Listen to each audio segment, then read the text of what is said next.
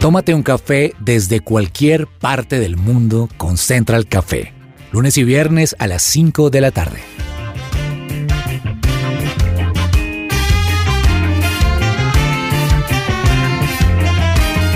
You make me shake, Holy Spirit.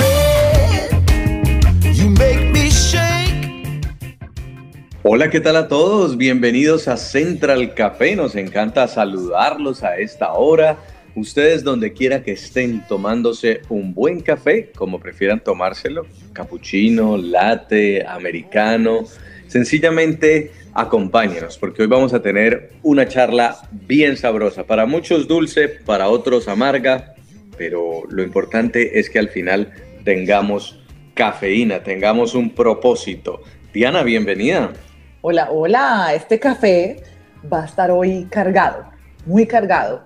Un café especial para todos nosotros en un tiempo complejo, así que prepárense, tómenselo, póngale mucho azúcar para que salga, le sepa rico. Y en Bogotá, en nuestra cabina, ya está Ani Espinosa. Ani llegó, ¿cómo le fue? Llegué bien, recargada, súper recargada de haber estado en un tiempo con la familia y bueno, muy feliz de volver a Colombia. Bueno, ¿usted estaba en dónde? Estaba en Madison, en el estado de Wisconsin. Ah, muy bien. ¿Le alcanzó a tocar el otoño? Ya aquí está haciendo bastante frío. Sí, alcanzó otoño y yo les cuento que Wisconsin es un estado demasiado frío, así que eh, alcancé a estar a menos dos grados en otoño. O sea, el invierno es una cosa para ellos demasiado, demasiado fuerte. Qué rico un café con frío. Y Sí. Juanita González en el Control Master. Juanita, ¿cómo ha estado Bogotá por estos días? Estoy muy feliz, muchas gracias con el saludo especial para ustedes, Ani, Diana y Jason y por supuesto a todas las personas que nos están escuchando. Y ustedes tienen también de todo un poco en los lugares donde estuvieron, pues aquí en Bogotá no se queda atrás, porque como ustedes bien saben, en esta temporada también se está poniendo un poquito más frío, entonces ha habido unas lluvias bastante duras, con muchos truenos y demás, pero de repente sale el sol, como lo es la hermosa Bogotá. Así que bueno, y por otro lado también, pues Diana decía que un programa como para tomarse un tinto bien cargado, pero a mí me encanta este tipo de programas también porque creo que llega en un momento donde necesitamos tener mucha claridad en muchos aspectos y por eso estoy muy expectante del programa y además de los invitados que tenemos en el día de hoy. Un café político nos vamos a tomar hoy. Así empezamos Central Café. ¿Qué hay para hoy?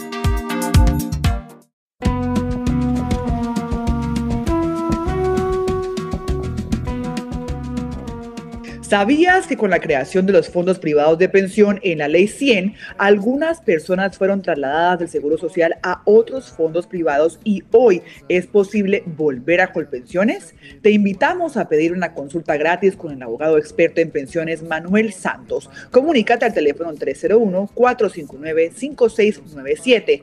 301-459-5697. ¿Y en qué hay para hoy? Quiero iniciar introduciendo el tema con una columna de un analista, un abogado reconocido en Colombia, Luis Guillermo Vélez Cabrera, que se llama No y No. Y miren ustedes lo que escribe Luis Guillermo Vélez. Como a los niños pequeños que lloran sin saber qué les duele y cuando el padre les toca la rodilla pegan el grito y cuando les toca la frente lloran más duro y cuando les toma la mano dan alaridos, asimismo los colombianos en cada una de las encuestas publicadas por Invamer, en la serie de encuestas de opinión pública más continua que se tiene, porque ya van 145 encuestas, nunca habían manifestado tanto pesimismo y tanta desazón con el rumbo del país, con sus líderes y con sus instituciones como el que se está verificando en este momento. Dice la columna, nadie se salva, si acaso los empresarios, ni el ejército, ni la policía, ni la iglesia. Antaño las instituciones más respetadas salen bien libradas, para no hablar de la justicia, que tiene, dice, la misma popularidad de las FARC, los partidos políticos o el Congreso. Por supuesto que la popularidad presidencial está en el piso. Duque en todos, absolutamente todos los temas consultados, como inseguridad, economía, pobreza, relaciones internacionales y hasta inmigración, sale muy mal calificado. En algunos casos, de manera unánime, como la inseguridad, donde el 94% de los encuestados afirman que las cosas están empeorando. Y ojo, esto no es un sentimiento colombiano o únicamente perteneciente a Colombia. Este mismo sentimiento está en todo el mundo. En Estados Unidos la percepción de Biden está por debajo del 70%, en Argentina, en Chile, y ni se diga de Centroamérica, la democracia incluso está bajo ataque en muchos países, especialmente en este hemisferio americano, y es preocupante porque venimos de un tiempo duro, una pandemia donde nos sacudió la salud, la economía, no sabíamos qué hacer ni, y se supone que este año o a medida que está la vacunación uno iba a ver la luz o iba a sacar la cabeza del agua y por el contrario, aquí también en Estados Unidos la gente está más pesimista que cuando comenzó la pandemia. Entonces, vamos a entender hoy un poco eso, ese sentimiento y qué hacer o, o digamos cómo resolver ciertas dudas e inquietudes para tomar decisiones políticas en tiempos de crisis y sacar de verdad no solo la cabeza, sino los hombros, el torso y las piernas. Y a la hora de tomar decisiones, pues hay mucha incertidumbre, es lo que reflejan las encuestas. Diana lo, lo, ha dicho, justamente estamos pasando por un proceso electoral en Chile, por un proceso electoral en Honduras, por un proceso electoral en Colombia, porque ya se entró en la pre-campaña y la gente vota con el bolsillo. Y en pandemia, con la crisis, es difícil votar por el gobierno de turno. Entonces hay mucha falta de credibilidad en las instituciones. Y Ani y Juanita, me imagino que ustedes también lo pueden sentir en la conversación del día a día, en la conversación de calle. la gente no sabe por dónde irse. La gente no sabe por dónde irse primero yo he escuchado mucho el siguiente comentario. Hay demasiadas opciones, pero no hay nadie por quien votar, ¿sí? Entonces creo que primero pienso que puede ser falta de información, ¿sabe? Eh, también pienso que también tiene mucho que ver con, con nosotros, con esa posición que tenemos como ciudadanos porque muchas veces también tenemos esa tendencia a dejar todo en manos del gobernante, ¿no? Del líder, de todos ellos, pero finalmente quienes decidimos quiénes están allá somos nosotros. Yo quería hablarles acerca de algo, de un, de un informe que, mm, que sacó hace, hace un tiempo eh, analistas de Fitch Ratings, y ellos decían, refiriéndose a los mercados, em, específicamente de Colombia y Chile, que están en este momento como en este, en este tema de, de elecciones, que esa incertidumbre política en estos países amenaza con obstaculizar el crecimiento económico. Entonces, hay algo que es muy importante ver acá y que quiero que también nosotros analicemos como votantes, como ciudadanos, y es hasta qué punto debemos quedarnos con ese pensamiento de no hay nadie por quien votar, no, pues miremos a ver, voto en blanco, quién sabe quién, quedará y pues que quede el que tenga que quedar, o vamos a, a tomar de verdad decisiones que, haya, que hagan cambiar ese futuro tan oscuro que están prediciendo algunos analistas. Y es que creo que ahí justamente el problema de lo que también he escuchado y he podido ver de cerca es justamente lo que decía Ani, pero también es ese pensamiento de hay mucho que no sé por quién, pero también todos me parecen tan malos que es escoger el menos peor, es lo que dicen.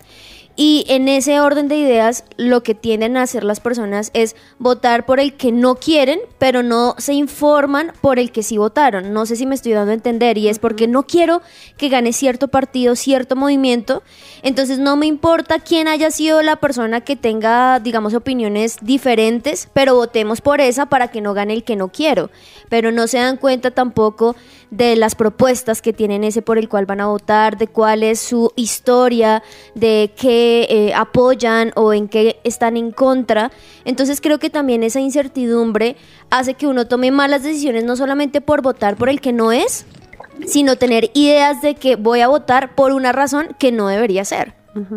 Entonces hoy vamos a conversar, vamos a tomarnos un café con dos senadores colombianos, además pertenecientes a la política, pero desde un ángulo de vista cristiano. Ambos también han tenido la oportunidad de ser pastores, pero ambos también son profesionales. Y queremos escucharlos. ¿Qué piensan de toda esta incertidumbre? ¿Para dónde va el país?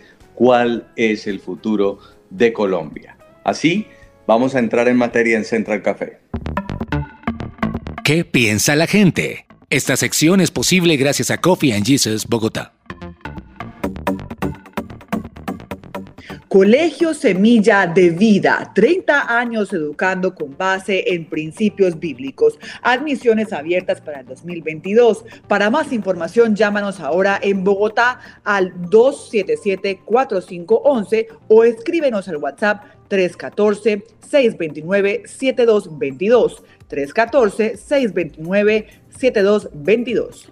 Y hoy en qué piensa la gente queremos preguntarle a nuestros oyentes ¿Para dónde creen que vamos? ¿Para dónde cree que va Colombia? ¿Para dónde cree que debe ser el destino político? ¿Hacia dónde cree usted que el país debe dirigirse en un momento como este? Y les cuento, es que en Colombia pues siempre ha habido eh, un respeto por las instituciones muy grande, por la policía, por el ejército, por la iglesia, por la presidencia, y es justamente esa credibilidad la que hoy ha sido afectada en todos sus sentidos, y lo vemos mucho en las protestas que hubo en la calle, y lo vemos en las redes sociales, lo vemos en las noticias que se vuelven escandalosas y no se sabe, hay incertidumbre en general de para dónde va el país. Así que opinen, estamos en Twitter, en redes sociales, en Instagram y en nuestra línea de WhatsApp, Juanita. Sí, señor, pueden ustedes opinar al 310-551-2625 y las personas que nos están escuchando fuera del país también pueden hacerlo agregándole el más 57 al comienzo, 310-551-2625 y vamos a estar muy pendientes de su respuesta a dónde cree que va Colombia en este sentido político y con tanta incertidumbre. Y a esta hora nos vamos a tomar un buen café con eh, el senador de la República por el partido Colombia Justa Libres, John Milton Rodríguez. Él es ingeniero industrial, además tiene un diplomado en finanzas, es doctor en psicología familiar y ejecutivo de muchas empresas en el sector industrial del Valle. Ustedes lo reconocerán también, tiene una hoja de vida en el mundo cristiano muy amplia a través de la iglesia Misión Paz a las Naciones en Cali. Y nos encanta siempre poder tenerlo aquí en su presencia radio. Bienvenido, senador. Qué gusto poder saludarlo hasta ahora. Jason, muchas gracias para, para ti, para Diana, para Ani. Eh, la verdad, muy, muy contento, muy feliz de compartir con ustedes, con toda la, la, audiencia de su presencia y todos los seguidores de las redes sociales. Y pues muy contento y sobre todo ahorita en este inicio de la candidatura a la, presidencia de la República, Jason, que obviamente implica grandes retos y de esta oportunidad de compartir con la audiencia, para mí realmente es una gran bendición. Gracias por la oportunidad. Senador, que fue abuelo hace poquito, ¿no? Ya usted tiene cinco nietos. Pues hombre, mira, en este proceso de vida lo más lindo que Dios le puede dar a uno es el privilegio de ser papá. Soy papá de cuatro hijos, pero hay un privilegio también que es enorme, que es ser abuelito. Y y es una felicidad muy grande. Aquí completo ya quinto cinco nietecitos, tengo cuatro nietecitas, la última nació hace un par de meses y un nietecito. Y estoy muy contento, muy feliz, muy complacido de, de Marianita, que es la nietecita que nació. Marianita, lo felicitamos. Nosotros también estamos esperando una bebé. Se va a llamar. Ah, vean, no me dejan dar el nombre aquí todavía. Eh, ahí, le metieron el codazo. Les da, les damos la primicia. Pero le preguntaba esto, senador, porque ahorita antes de, invitarlo a la entrevista conversábamos sobre la incertidumbre que hay, no solo en Colombia, yo diría que en América Latina y en el mundo, por el futuro de la, de la política. Y queríamos saber eh, cuál va a ser el país, el Colombia que le vamos a dejar a Marianita, a nuestra hija. ¿Qué le preocupa a usted? Usted que está metido en todas las esferas, en la política, en la iglesia, en los empresarios. ¿Cuál es ese país que le vamos a dejar? ¿Para dónde vamos? Eh, muy buena, muy buena y pertinente la pregunta. Y precisamente ahora que estoy haciendo este, este recorrido en las regiones, construyendo la, la propuesta de la campaña presidencial, uno se encuentra con esa gran inquietud de la gente, sobre todo porque tenemos un contexto que no podemos olvidar alrededor nuestro, en Latinoamérica, caso de Venezuela, Nicaragua, Bolivia, Perú, un poco lo que infortunadamente ha pasado en Argentina, que la gente está cansada de la corrupción, esa corrupción que le ha quitado credibilidad a las instituciones, que le ha quitado credibilidad al gobierno. Eh, y la gente cansada, pues, está en un estado de una gran vulnerabilidad eh, para cometer aún errores, aún situaciones, decisiones que pensaría que se puede, hacer, puede ser una medicina para la enfermedad, pero como ha pasado en los países que yo nombré recientemente, la medicina ha resultado peor que la enfermedad porque ha sido tirarse en brazos del neocomunismo, de dictaduras. Colombia necesita reflexionar. Y si es bien cierto que estamos cansados de la corrupción, no podemos reaccionar simplemente a promesas irresponsables o populistas que hace que la gente piense que la solución en la vida simplemente sea de esa manera. Entonces, yo creo que lo que tenemos que hacer ahora, Jason, es una reflexión nacional y pensar en lo siguiente. Pensar que podemos liderar una nación, pero desde la integridad. No podemos liderar una nación de simplemente de la clase política, porque Colombia más que políticos tradicionales lo que necesita es un liderazgo y un liderazgo que se enfoque en soluciones por Colombia. Y creo que ese es, ese es el foco. Ahora seguramente tendremos oportunidad de ampliar esto, pero mi, mi respuesta contundente y concreta es levantar un liderazgo enfocado en soluciones para Colombia, lejos de la polarización, lejos de los odios. Nosotros hemos dicho claramente en nuestra propuesta, los polos nos dividen, las causas nos unen, tu causa y mi causa es Colombia. Y creo que del amor se construyen soluciones, desde el odio se destruyen naciones. Senador, en la práctica, ¿cómo pueden los colombianos o incluso los latinoamericanos recuperar esa confianza en las democracias? Es que estamos viendo una infinidad de expresidentes investigados en México, Peña Nieto, en Brasil, Lula da Silva, en Argentina, eh, Kirchner, en Colombia también hemos visto expresidentes investigados o manchados con corrupción. En la práctica, ¿cómo hacemos para recuperar esa confianza en la democracia que, ahora, que está completamente rota? Y esto es un sentimiento multiplicado por toda la región. Uno dice, ¿para dónde uno pega? Creo que hay que plantearle a Colombia soluciones contundentes donde todos puedan ser parte de la misma hay tres elementos que Colombia tiene que trabajar muy fuerte, el desarrollo, la seguridad y la justicia. Y cuando hablamos de desarrollo hablamos de un hermoso país con dos mares, con siete pisos térmicos, puesto número 20 en biodiversidad a nivel mundial, pero con todo por hacer. Y todo por hacer porque la corrupción no nos lo ha permitido. Nosotros tenemos de 100 colombianos, 43 viven con menos de 8 mil pesos diarios. ¿Y eso qué significa? que a pesar de tener tantos recursos, porque hay tanta pobreza, es precisamente por la corrupción. ¿Cómo lo resolvemos? Bueno, número uno, necesitamos hacer una mesa nacional de desarrollo económico donde estén todos los actores de la sociedad civil involucrados y el Estado como tal, y nos ponemos tareas muy concretas. Tenemos 17 tratados de libre comercio con un potencial de 5 mil productos para exportar y solamente exportamos 500. Tenemos 32 departamentos, permítame sumar como un 33 a Bogotá por ser capital y de esos 33 departamentos, solamente 5 generan la capacidad exportadora de Colombia, los otros 27 departamentos prácticamente están manicruzados.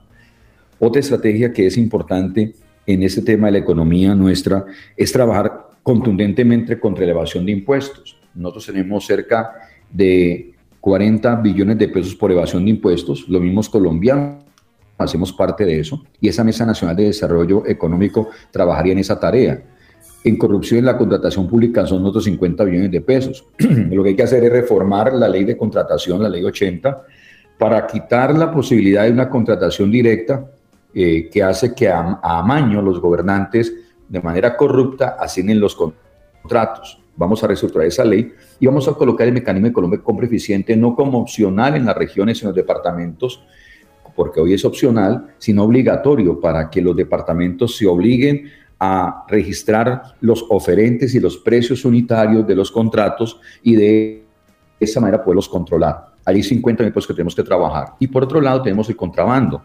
Y no me refiero solamente al contrabando nominal de los sanandecitos, que hay, yo tengo todo un plan para formalizar los sanandecitos y evitar y cerrar esa brecha, sino también el contrabando técnico de las grandes superficies. Le voy a dar un ejemplo muy vergonzoso.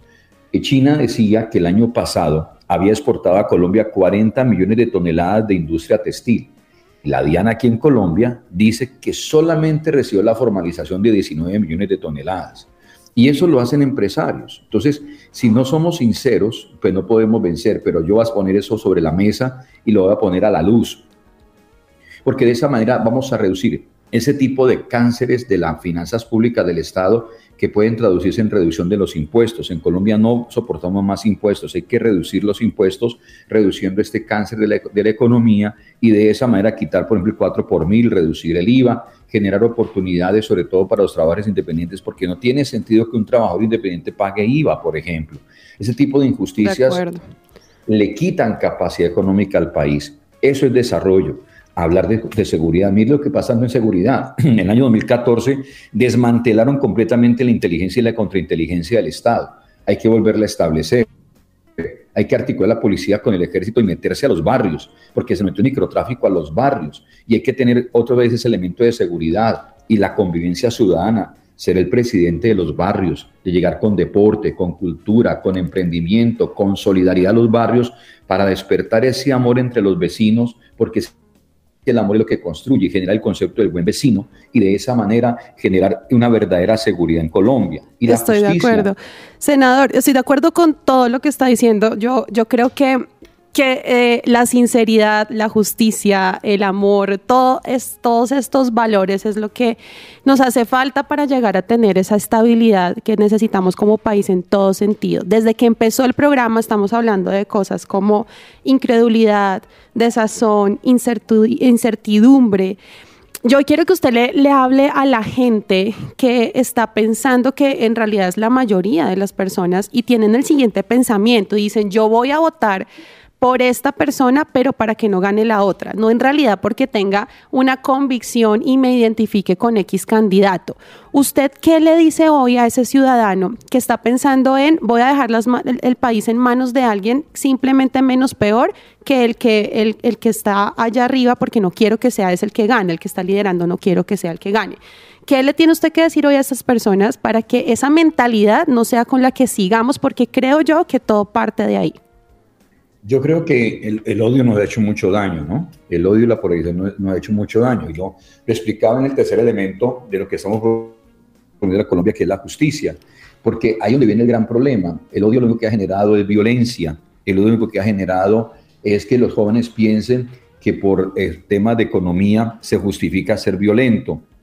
Yo nazco de, un barrio de invasión en Cali, eh, con mucha escasez, aguantando hambre en muchos momentos con dificultades, con todas las carencias, pero nunca empuñó un arma, nunca hizo parte de un grupo al margen de la ley.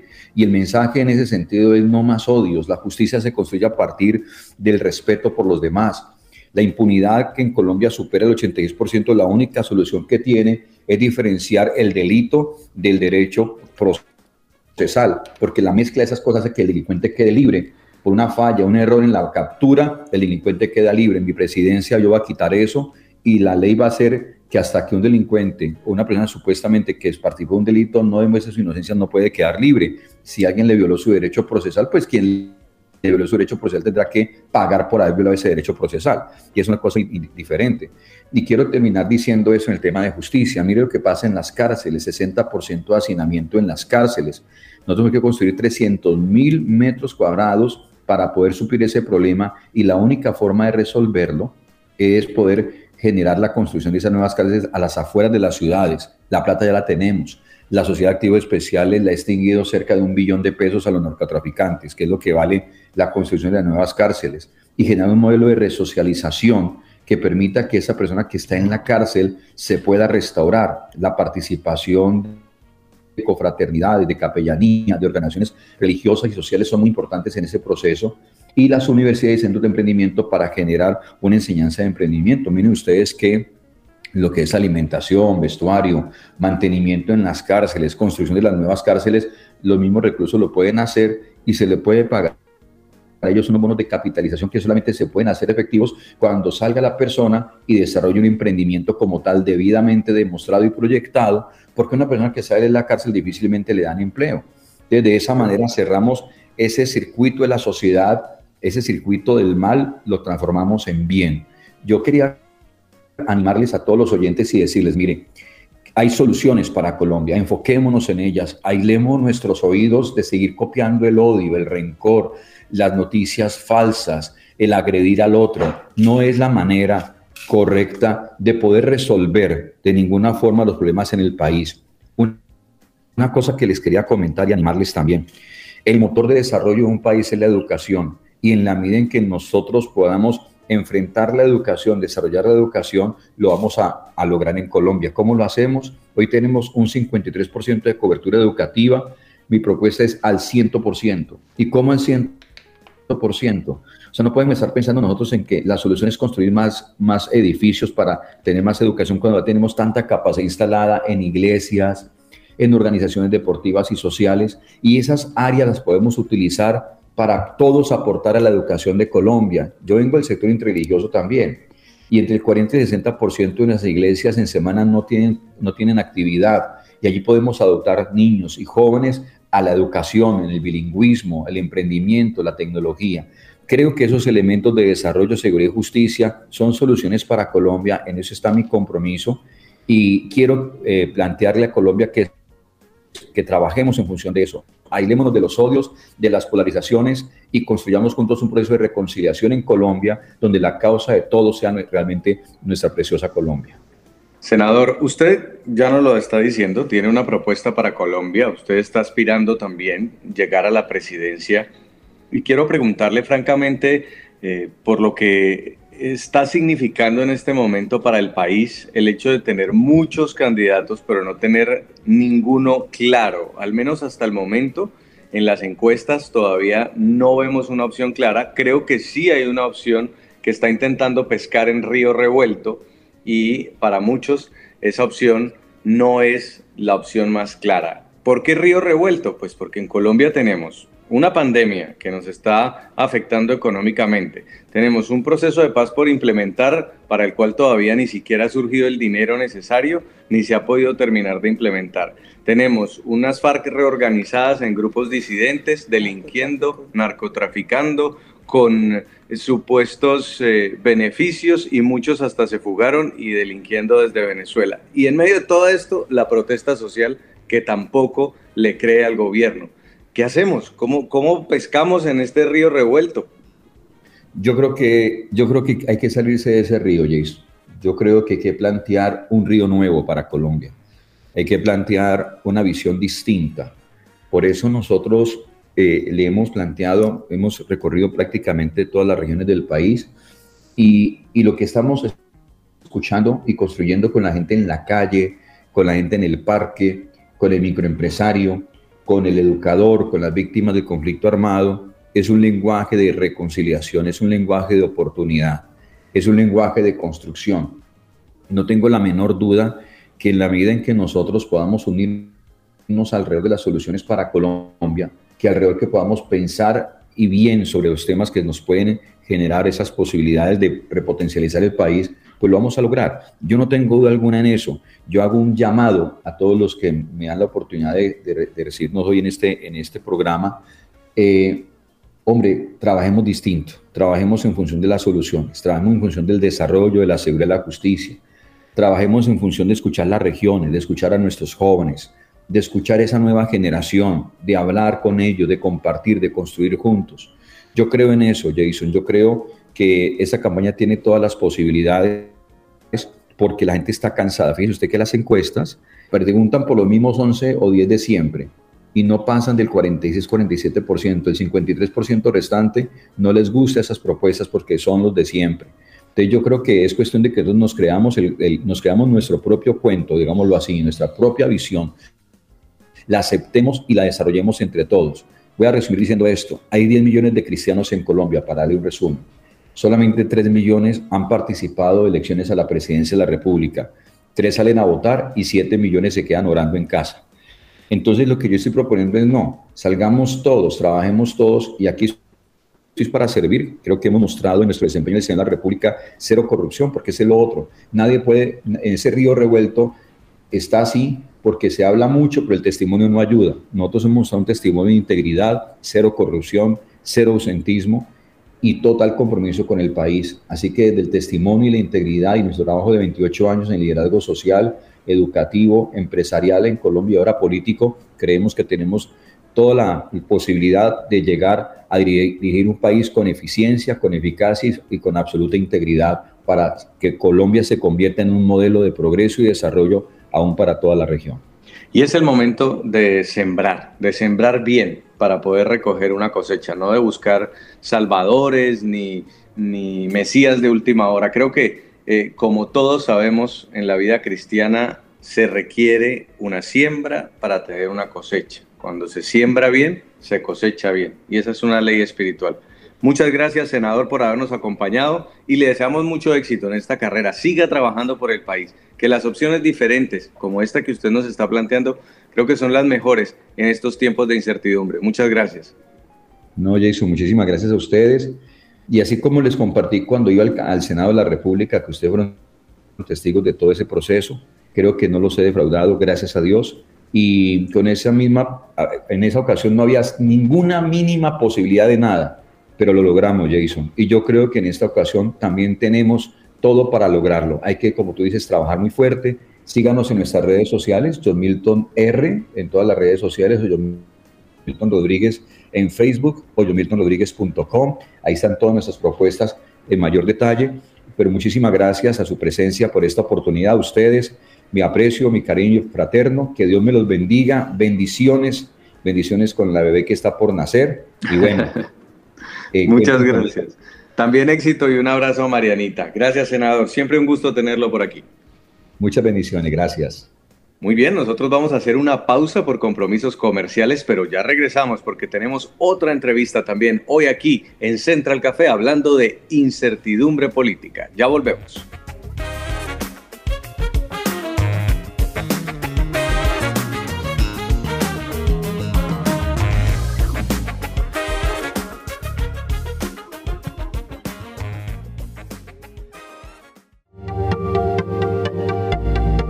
No te desconectes. Esto es Central Café. Hoy es su presencia radio 1520 AM.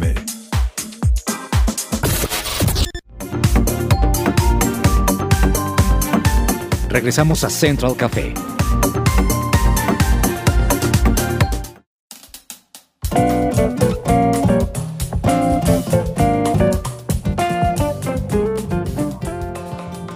¿Necesitas un plomero? No busques más. Llama a Plomercol, empresa especializada en impermeabilizaciones, destape y mantenimiento de cañerías, ubicación de fugas con geófono y todo lo relacionado con fontanería y construcción.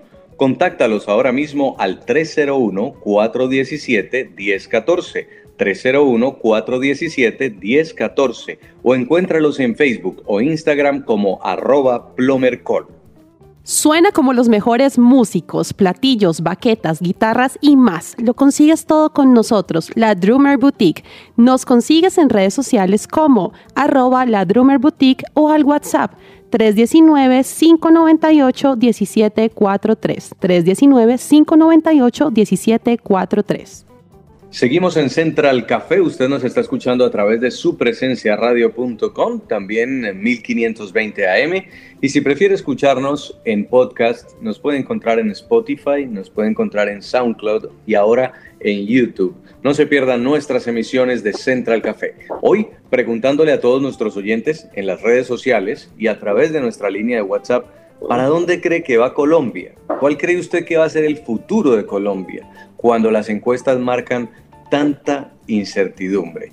A esta hora queremos tomarnos un café también con Emma Claudia Castellanos. Ella es abogada, especialista en Derecho Constitucional, política, además pastora colombiana, cofundadora de la Misión Carismática Internacional, es senadora de la República de Colombia actualmente y también ha desempeñado ese cargo ya en los periodos de 1991-1994 y del 2006 al 2010. Bienvenida, senadora. Qué gusto tenerla en Central Café. Eh, muy contenta de poder hoy dirigirme a toda la audiencia eh, que hoy nos están escuchando y efectivamente en lo que tenga que ver en cuanto a mi visión, en cuanto a la experiencia que he tenido. Eh, hoy pues me encantaría motivarlos para que tomen muy en serio lo que es la responsabilidad de un ciudadano y de lo que tenemos para elegir buenos gobernantes. Entonces, en ese sentido, pues ese ha sido mi trabajo por estos ya, Jason, más de 25 años, casi 30 años. Profunda conocedora de la política, así es. ¿Y cómo le gusta el café a usted, senadora? ¿Cómo se lo toma? ¿Tinto, con leche, dulcecito, amargo? ¿Cómo le gusta? Me gusta que siempre me lo traiga mi amor por la mañana. Entonces, un café que, que le tenga una excelente compañía y eso es lo que me gusta. Con una buena compañía, como sea, pero con buena compañía.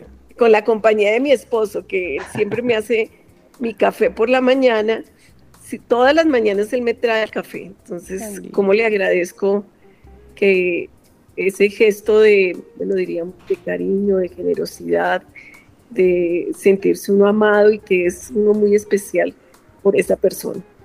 Cuéntenos un poquito de usted, senadora. ¿De dónde es usted? ¿De qué parte de Colombia?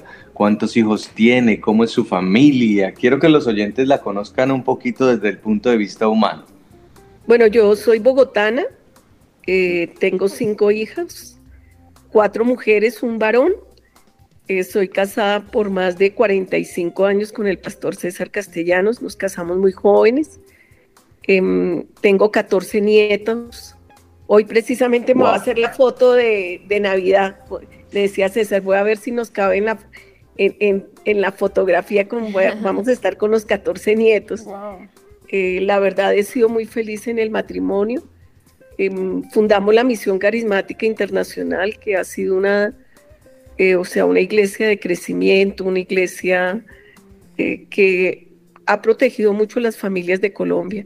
Yo creo que la fortaleza nuestra es levantar familias sacerdotales. Entonces, en ese sentido es que nuestros hijos estén en el ministerio, sus esposos, sus hijos. Creo que ese ha sido como la columna vertebral de la iglesia. Y por otra parte, pues mi padre, él fue concejal de Bogotá y él fue mi mentor en política, entonces al yo estudiar derechos, ciencias políticas, él me decía, hija, si, si solo te quedas en la esfera de la iglesia, pues no vas a tener mucha influencia y es todo lo que hace la cultura cristiana, porque el cristianismo renueva tu mente, hace que esos hogares disfuncionales puedan ser hogares restaurados, eh, ahí, como dice en el libro de Malaquías, esa unción que viene, que hará volver el corazón de los padres a los hijos y de los hijos a los padres. Pero ahora, ¿cómo hacer que la influencia esté en la ciudad? Entonces es como que tú miras tu contorno, te gusta el barrio donde estás viviendo, eh, hay, hay, inseguridad, eh, estéticamente es agradable, hay basuras, hay cómo son las escuelas, cómo son los colegios, eh, cómo están los jóvenes. Entonces, la influencia cristiana viene pues de la iglesia y luego a la ciudad y ahí es donde viene la esfera política. Emma Claudia, ¿qué país le quiere dejar usted a sus 14 nietos? Un país ojalá que nosotros podamos disipular la nación de Colombia, que digamos verdaderamente Colombia es un país cristiano. Me encantaría pues la mayoría de mis nietos son norteamericanos, pero ahora tienen doble nacionalidad. Solamente tengo dos nietos que nacieron aquí en Colombia, pero de resto todos son norteamericanos, pero pueden tener la ciudadanía colombiana. Sin embargo, hay unos que tienen ciudadanía brasilera y norteamericana. Entonces, creo que el mandato del Señor fue disipular naciones. Y de pronto los pastores, sin darnos cuenta, hemos hecho énfasis en el mensaje eh, hacia la persona de una manera individual del nacimiento, del nuevo nacimiento, que es muy importante. O sea, ese es el primer paso. Pero no nos podemos quedar ahí, sino seguir cómo disipular la nación. Indudablemente que es entrando en el gobierno, teniendo congresistas, teniendo magistrados de las altas cortes y de igual manera tener leyes que reflejen que se protege al, a la viuda, al infante, al migrante eh, y darle oportunidades sobre todo a los empresarios. Y ese ha sido mi trabajo especialmente por estos 30 años.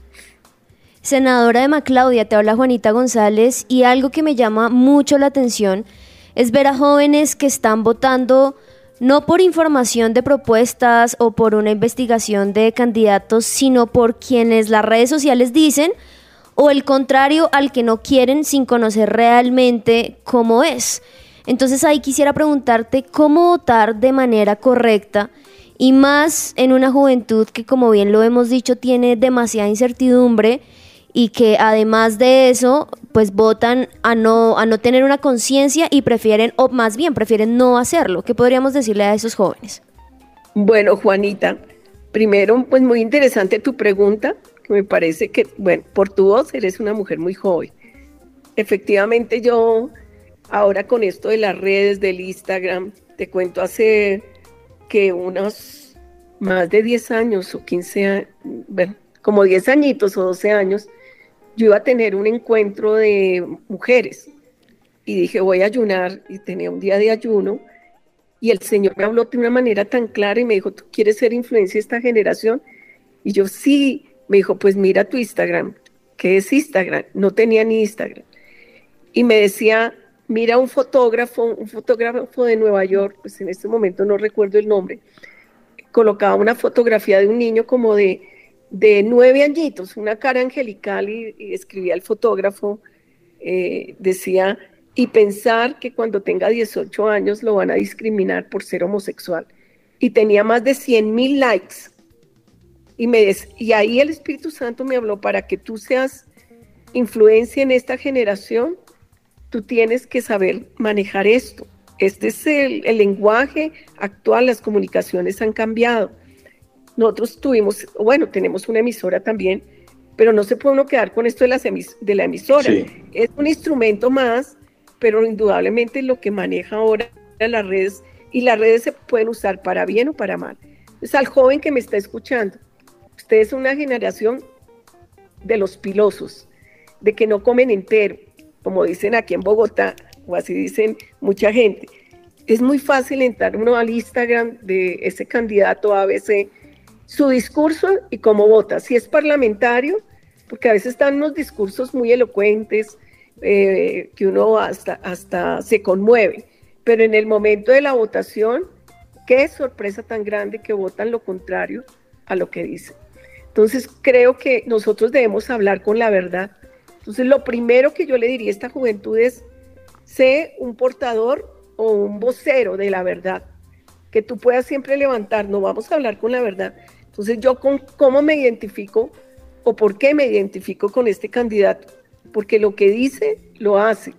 Entonces, me parece que es lo primero que debemos traer esa veracidad y esa certeza que en el mundo político hay gente que habla con la verdad.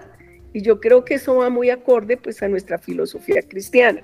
Entonces, eh, uno puede entrar fácilmente a la página web del candidato y mirar qué ha hecho en su vida, en su vida política. Mm. cuáles son las iniciativas, informarse, los debates eh, y sobre todo cómo vota. Porque la votación, es cuando uno decide algo, ahí estoy diciendo, pues definitivamente ese es mi pensamiento. Y a raíz de esa experiencia que te digo, yo empecé a mirar los Instagram de los pastores, pues de la misión, y yo veía que tenían eh, tres gatitos que los, los seguían, 10 likes. Y yo decía, ¿y qué diferencia de este hombre, pues que tiene una filosofía indudablemente con la ideología de género, pero que lo han sabido hacer? Entonces, nos hemos quedado atrás. Es verdad, senadora, y hay una, una realidad muy grande que se está tocando ahora y es hay que empezarle a hablar a las nuevas generaciones porque son el futuro. Y justamente hablando de las nuevas generaciones, usted hablaba de sus nietos, dice, bueno, la mayoría están, son, son extranjeros. Em, yo le cuento que el gran, si no es un 80% de mi familia, viven también fuera de Colombia.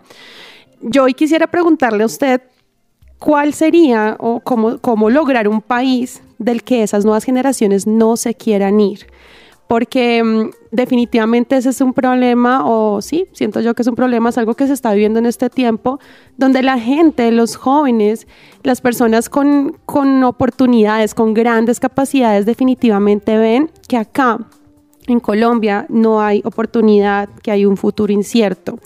¿Cómo lograr un país en el que la gente quiera estar y no se quiera ir? Pues, Anie, yo estuve exiliada, realmente yo viví casi 20 años fuera de Colombia.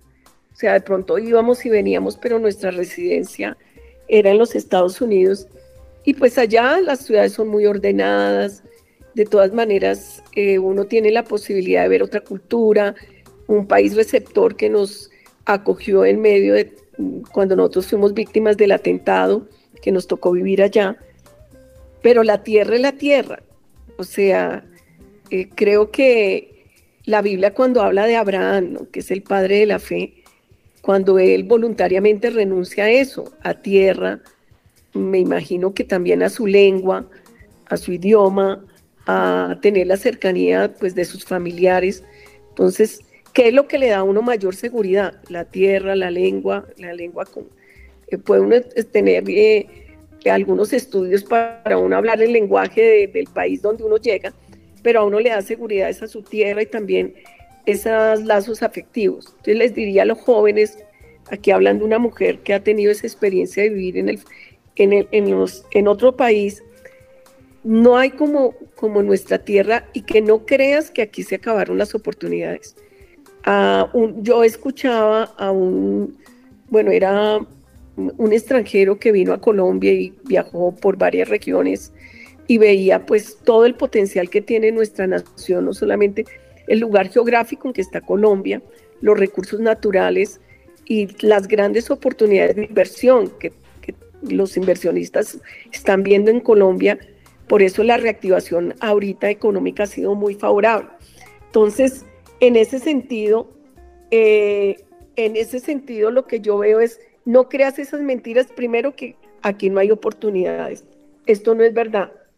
Colombia es una tierra donde eh, donde podemos ser un país receptor en este momento. Fíjate la crisis humanitaria tan tremenda que hay en Latinoamérica y ese fue mi trabajo prácticamente de estos tres años en el Congreso. Soy la autora de la ley de migración y lo pude entender por eh, también por el pasaje de Mateo 25 que habla de la nación que es cabra oveja. Entonces, de alguna otra manera, fíjate que uno como legislador cristiano, todo lo que yo hago siempre estoy basado en la palabra. Entonces, Colombia viene a ser una nación oveja, que es una nación bendecida, es una nación donde eh, todo lo que sembremos va a venir un, un fruto abundante. Entonces, los jóvenes yo les diría, prepárese. Este es un momento en que se va a reactivar la economía de una manera extraordinaria. Por eso también presenté la ley de franquicias, la ley de emprendimiento femenino, de igual manera la ley de emprendimiento. Y es una tierra de tantas, pero de tantos, em, eh, diríamos, em, caminos, estrategias que podemos emprender. Ya los productos que se hagan en Colombia se pueden vender en Shanghái, en, en Beijing, en Europa, en Norteamérica, en Sudamérica, entonces es como que tengan una renovación y no importa en el lugar donde tú estés viviendo, la verdad es esa. Sin embargo, patria es patria.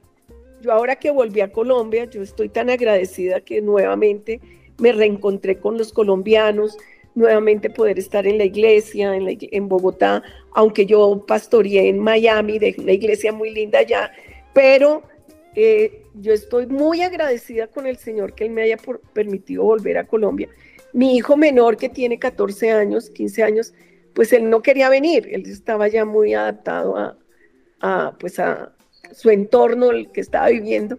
Y ahora me decía, mami, ahora yo no me devuelvo.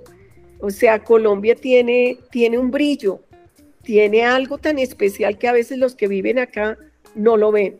Y yo les digo, Colombia es un país muy, pero muy privilegiado. Y estamos también eh, aportando cosas a favor, ¿no? A favor de nuestra nación. Por eso lo de la ley de migración que me tocó, una ley, trabajarla por dos años, pero era cómo recibir no solamente a los venezolanos, sino conectar los cinco millones de colombianos que se han ido de Colombia y conectándolos con toda la oferta institucional que tenga Colombia. Entonces, en ese sentido, yo diría, preparémonos para ser eh, gobernantes sabios, eh, dependiendo la- el llamado que cada uno tenga, eh, sea contador, sea profesional, sea pastor, sea líder, pero ante todo también ser un buen padre. Y yo creo que así vamos a tener mucho futuro en nuestra nación. Me, me preocupa, senadora, de cara a las presidenciales del 2022, lo que veo en las encuestas. Y usted hablaba de, de cabras y de ovejas. ¿Usted cree que va a salir una opción para las ovejas? Esto está ahora está comenzando. De modo que yo creo que van a venir unos buenos candidatos. O sea que la campaña hasta ahora está iniciando. Ujú. Bueno, confiamos. Confiamos en que las cosas se pongan mejor y siempre eh, Colombia, como usted lo dice, es un pilar de democracia en la región, de estabilidad, de oportunidad. Es un país que está abriendo los brazos a los migrantes que están llegando y además que en los últimos años se ha convertido en un lugar donde la inversión extranjera se estaba eh, implementando y estaba aumentando. Así que esperamos que sigamos por ese camino. Y gracias a usted, senadora Jason. Claudia. Mira, Jason, es importante la presidencial, pero también el Congreso, porque recuerde que eh, de alguna otra manera eh, es la división de poderes. Entonces el Congreso tiene que ser como un contrapeso, por decir, con el Ejecutivo, sea quien sea el presidente. Entonces, a veces uno no le da la importancia al Congreso y el Congreso es fundamental. Un Congreso que dé gobernabilidad al gobernante, pero también hay que ponerle límites. De pronto ese gobierno es- no es un gobierno austero, no es un gobierno que está proponiendo los temas importantes, como es la reforma a la justicia, como es que siga creciendo económicamente el país. Y por otra parte van a venir eh, como unas, eh, diríamos, dentro de la misma elección del Congreso, van a venir unas elecciones, los candidatos presidenciales de, izquierda o de derecha.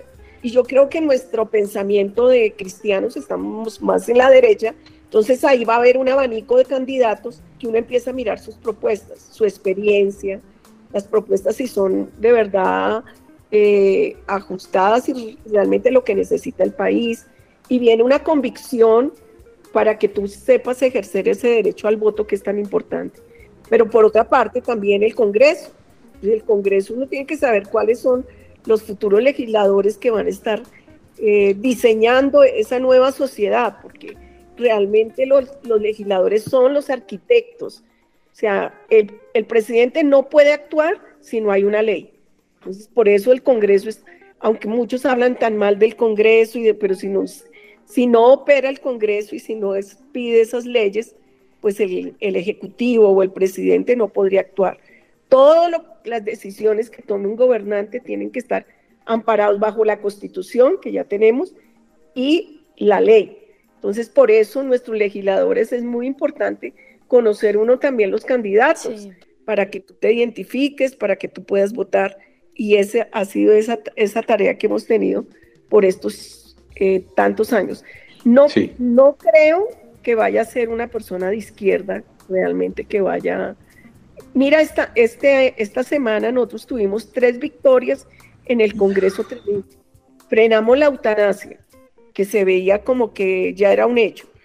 Eh, no permitimos la, la legalización de las drogas. Y en tercer lugar, eh, pudimos tener un magistrado de la Corte Constitucional, que era importantísimo ese voto, para en este momento estar eh, empatados para no despenalizar totalmente el aborto. Eso sucedió martes, miércoles y jueves, pero eso lo pudimos hacer simplemente porque estamos en el Congreso. Entonces pudimos hacer un trabajo interno. Eh, esto fue en la Cámara de Representantes con nuestra representante y otros que se identificaron con esta tesis, o sea, no era solamente nosotros, pero que pudimos sumar muchas voces y eso nos dio la victoria para no permitir la eutanasia, que realmente en este, pues eso no le conviene a Colombia. Claro. Y el segundo día que querían legalizar las drogas, o sea, esta semana tuvimos tres victorias. El martes se frenó la eutanasia, el miércoles se hundió la legalización de las drogas y el jueves entraron en empate los magistrados de la Corte Constitucional y no se permitió la despenalización de eh, la, aborto. Por eso hay que estar en política. Entonces, yo también les diría a los jóvenes que entren a la universidad, que ahora es muy fácil estudiar por internet, lo que quieran, pero que sean personas que se vayan preparando y que en el momento en que se abran esos espacios, eh, sea eh, dirigente de, un, de una empresa, pues va a tener una influencia sobre todos sus trabajadores o que puedan dirigir una institución del gobierno, un, un, ente territorial o, por qué no, una carrera política que empiece a ser el concejal del municipio, luego el diputado, luego el gobernador y ojalá cristianos en todos los partidos. Yo, yo que he estado en estos 20 años en política, yo veo la importancia de que hayan cristianos en todos, o sea, en el Partido Conservador, en Cambio Radical, en el Partido Liberal, en todos los partidos que haya influencia cristiana para que esas iniciativas que a veces vienen tan nefastas, que, que son contrarias realmente al bienestar de la familia colombiana, nosotros la podamos eh, tener argumentos muy sólidos para decir ese no es el camino y proteger nuestra nación.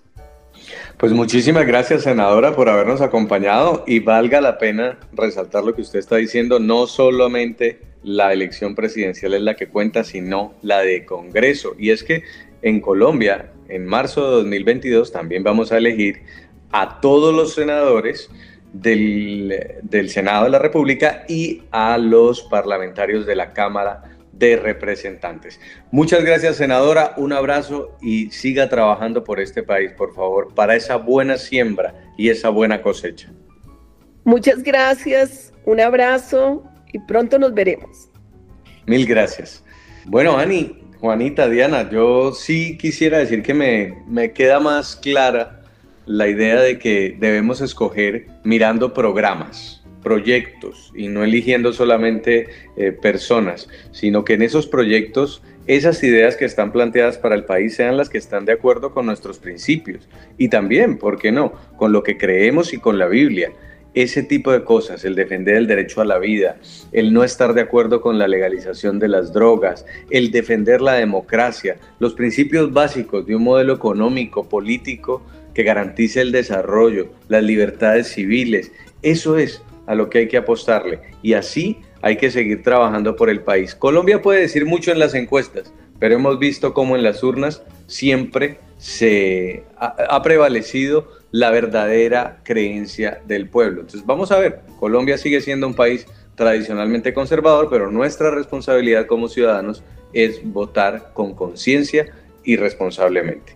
Gracias. Gracias a todos por habernos acompañado en el día de hoy. Esperamos que les haya gustado y sigan opinando, por favor. Estamos en nuestras redes sociales preguntándole a ustedes hacia dónde cree que va Colombia. ¿Cuál es el futuro político? Los estaremos leyendo. Un abrazo para todos y Dios los bendiga.